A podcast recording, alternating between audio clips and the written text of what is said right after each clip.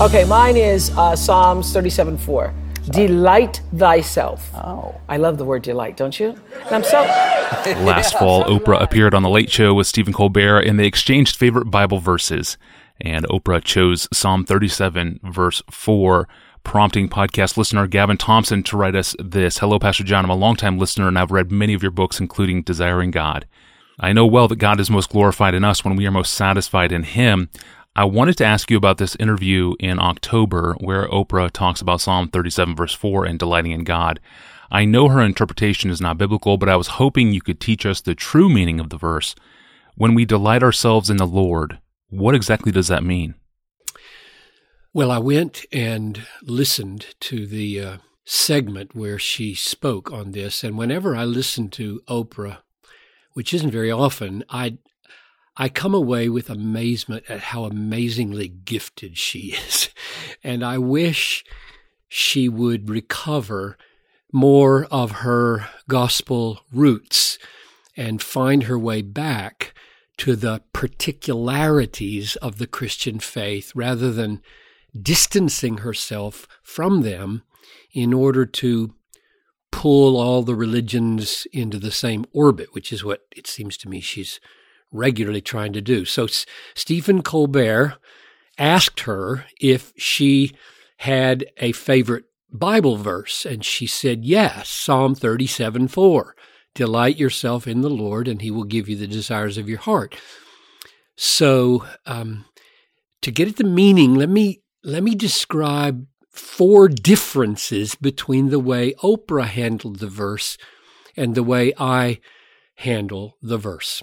The first thing she did was to move from the specific person of Yahweh.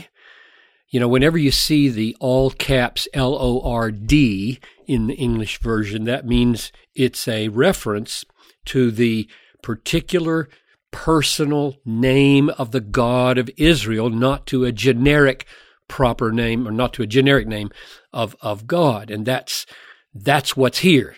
Uh, delight yourself in Yahweh, the God of Israel, the God and Father of the Messiah, Jesus Christ, who was sent into the world to die for sinners and rise again and establish an eternal kingdom. That's the God that's being known and delighted in here. But what, what Oprah does is to say that, here's a direct quote, Lord has a wide range compassion, love, forgiveness, kindness, so you delight yourself in those virtues where the character of the Lord is revealed. So she's moving from specificity in a person to generic character traits that everybody can be happy about. Now, my approach is to move in exactly the opposite direction when I read that verse or anywhere else in the Bible. I, I think the emphasis here falls not on aspects of virtue or character, but on the person of the Lord himself. So my mind is always moving from the things we know about God toward the person of God himself. So I'm always thinking that when God reveals a particular thing about himself, uh, he's helping me know him that's the point of saying things about himself or doing particular things in the world. He, he's helping me know him, the true God, a person, so that my delight can be in him and not in anything abstracted from him that could somehow be united then to another religion. So, on this first point, our minds, Oprah's mind and my mind, are moving in two opposite directions as we read the text. That's the first difference. The second difference uh, and it's the reason why the first one really matters is because of what she does with her direction in this text. She, she says that the point of the text is the principle, quote, if you focus on being a force for good, then good will come, period. Now, then she generalizes by saying this. This is her real agenda.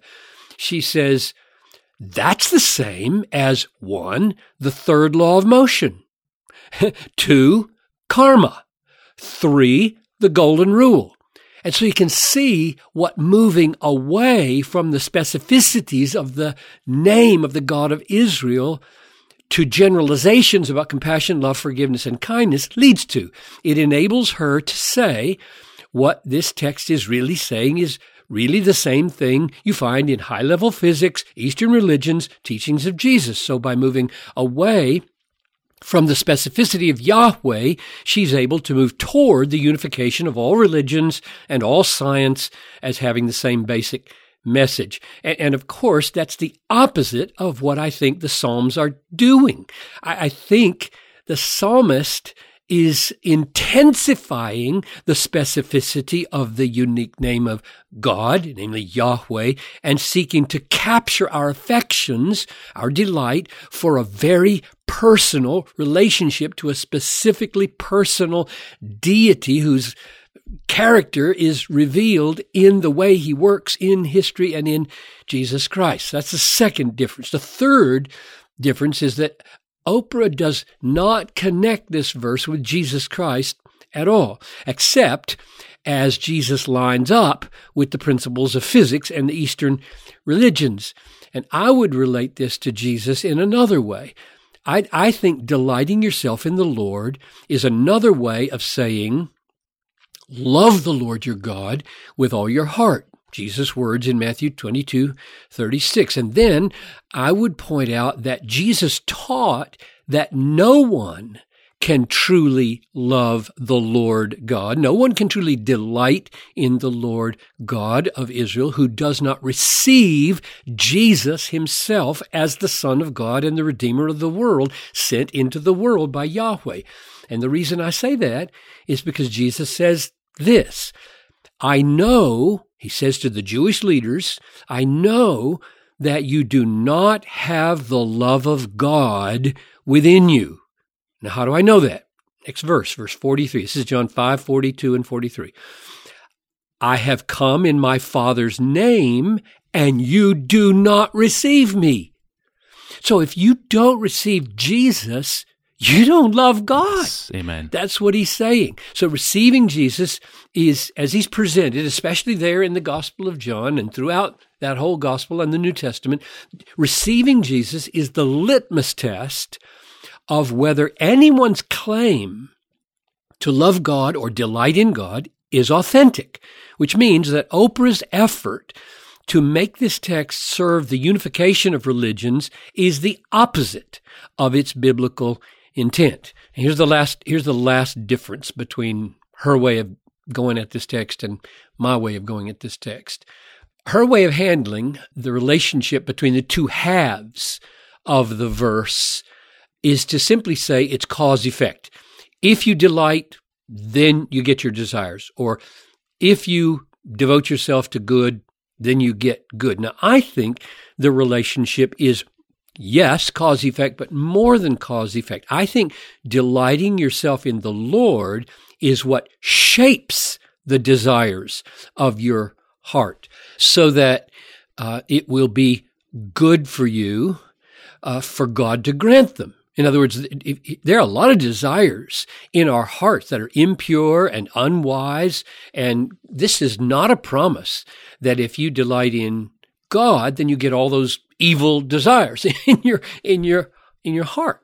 And the best way to bring the desires of our hearts into conformity with God is to put all of our energy and all of our effort into enjoying God Himself. When we enjoy God, not just His gifts, but God Himself, then the desires of our heart are shaped, are, are defined and created in accord with our delight in Him. So when He gives us our desires, He will not be contradicting His own supreme value in our lives as our supreme delight. It, it's very similar to what Jesus said in John 15, 7.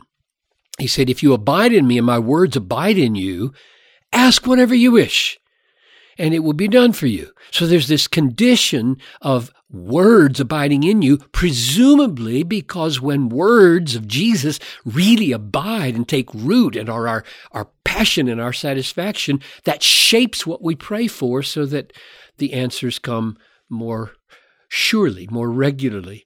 So the, the reason those who delight themselves in the Lord receive the desires of their heart is not just because of one causes the other, but because one shapes the other. Delighting in God supremely determines, shapes the kinds of desires that we have in our heart. Brilliant. So, um, I think the root of the matter is that Oprah in general leans away from the specific, particular, distinct dimensions of biblical reality and leans toward abstractions from those specific realities so that she can pursue her goal of finding unity among the religions and the sciences of the world. And I, I think that's the opposite yeah. of what yeah. the Bible was written to do.